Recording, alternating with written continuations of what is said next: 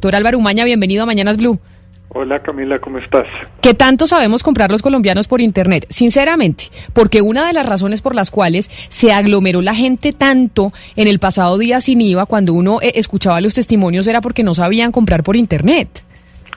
Sí, la pandemia y el COVID-19 ha hecho que, que cada día haya más consumidores digitales eh, y sin duda ha acelerado este proceso eh, para muchas personas, eh, sobre todo como ustedes lo comentaban ahorita, en edades que normalmente prefieren la experiencia física. Pero sin duda cada vez vemos muchos más usuarios y, más compradores. Desde la primera semana de abril vemos crecimientos en comercio electrónico del 12% promedio semanal. Es decir, que en dos semanas el comercio electrónico ha crecido más de lo que se crecía antes en, en un año completo.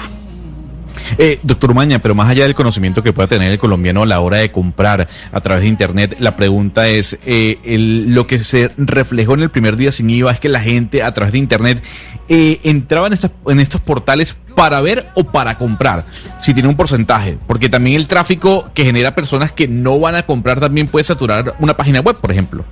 Sí, para ambas. Sin duda Internet también es una herramienta de información muy poderosa y la gente se informa antes de hacer cualquier compra. Hacen hoy en día compras mucho más inteligentes y mucho más eh, racionales, no tan impulsivas. Pero Internet tuvo un crecimiento increíble en la primera jornada del día sin IVA. En el número de transacciones eh, hubo un crecimiento del 110%, reportando casi un millón de transacciones con tarjetas débito o crédito en esta jornada. En el valor de ventas por Internet hubo un crecimiento del 221% eh, por ciento, eh, con, con, medios eh, de pago electrónicos. Y el ticket promedio de la jornada del primer día sin IVA, pues sin duda tuvo un incremento eh, comparado con viernes anteriores. Eh, y, pero, y pero Doctor Umaña, disculpa que, que, lo interrumpa para hablar de lo que va a suceder mañana. Tomando en cuenta ese incremento que se está viendo, ¿usted le recomienda a los oyentes en este momento que hagan una precompra, por ejemplo, el día de hoy y que vayan escogiendo esos productos que mañana van a comprar, que ya tengan todo listado en el carrito de compra?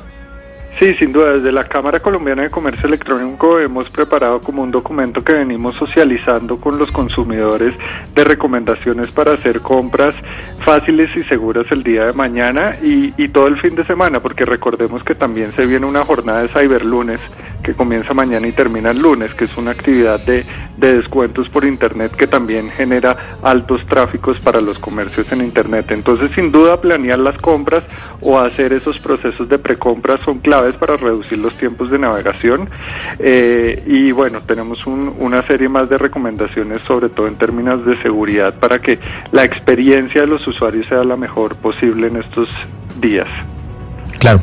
La, la, recomendación, doctor Umaña, para los compradores es cuál? Acceder directamente a la página de cada eh, tienda, almacén de cadena o gran superficie, sí, hacer mira. la compra allí y, y que y, y, la otra pregunta que quiero hacerle es qué tan preparadas están eh, esas, esa, esos almacenes o esos establecimientos de comercio porque pues el pasado día sin IVA colapsaron algunas plataformas.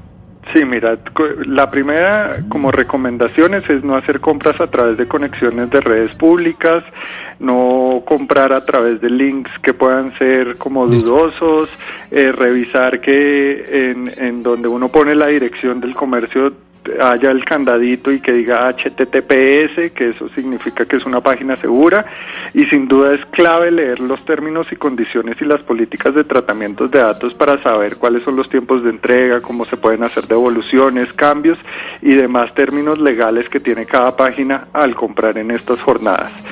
Eh, los comercios sin duda sí están preparados, eh, hemos tenido estos 15 días para para revisar las lecciones aprendidas del primer día y prepararnos pues sin duda para eh, recibir eh, pues masivamente todas las visitas que se puedan registrar eh, mañana en el día sin IVA y el fin de semana en la jornada Cyberlunes.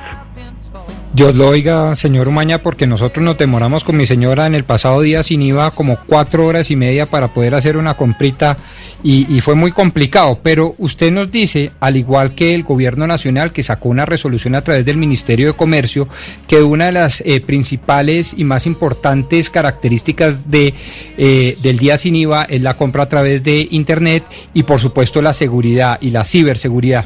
Y hubo una recomendación que me llamó muy, muy fuertemente la atención, a ver si usted nos puede eh, digerir esta recomendación que hace el gobierno nacional contactar en caso de problemas de seguridad con su instalador al CAI virtual de la Policía Nacional ante cualquier inquietud.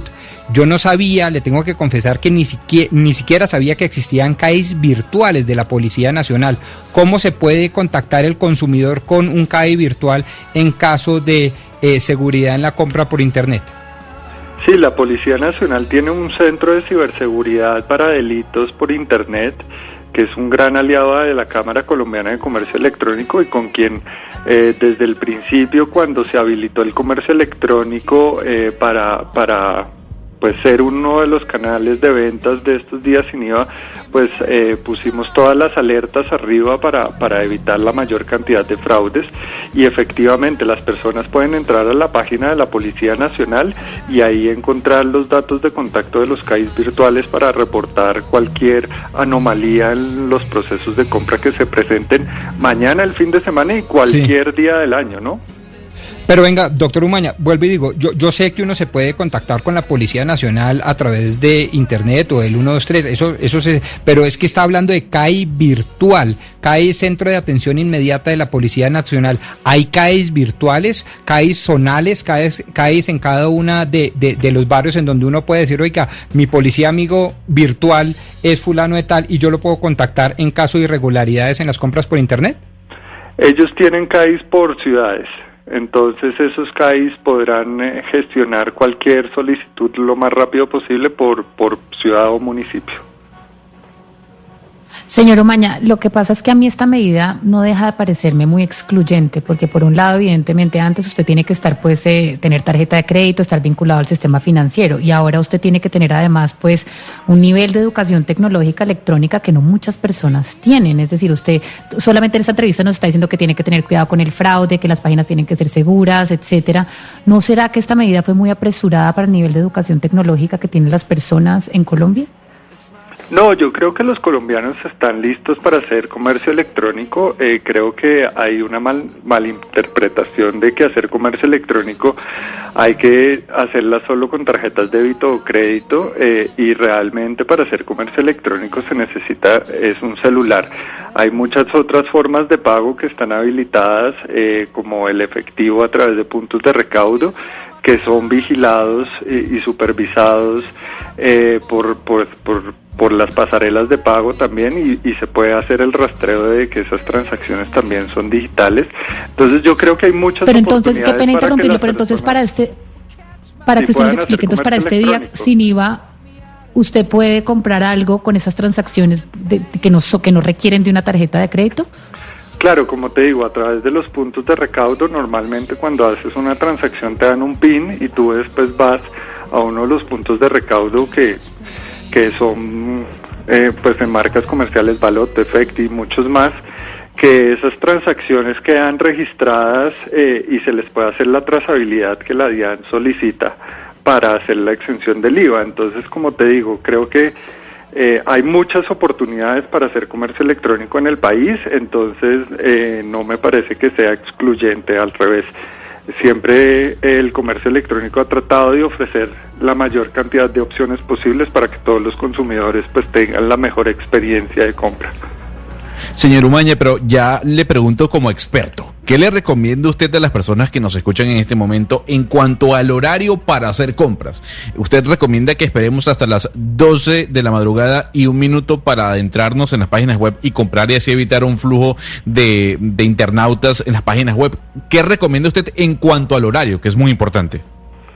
Sí, sin duda alguna, hoy es un día clave para, para informarse y tener muy claro qué se quiere comprar eh, y dónde se puede comprar y estar muy atentos pues a, a, los horarios. No todas las páginas están habilitadas desde las 12.00, eh, sino tienen horarios de atención exclusivas para estos días. Entonces sí es tener claro cuáles son los horarios de atención, pero sin duda las horas de la mañana eh, por, por ser naturalmente eh, la gente está mucho menos activa, entonces tendrá mucho menos volumen de tráfico y, probablemente será mucho más fácil comprar. Pero siguiendo eso, porque le hemos preguntado solo eh, por los eh, compradores, permítame, yo le hago la última pregunta antes de irnos con las noticias del mediodía, y es... ¿Qué tan preparados realmente también están los comercios a través de Internet? Porque en el pasado eh, día sin IVA, los comercios, incluso los más, los más grandes, se colapsaron y uno entraba a comprar y decía que había línea de espera. Entonces, también aquí no hay una culpa de los comercios que tampoco estaban tan listos a nivel electrónico para las ventas del día sin IVA.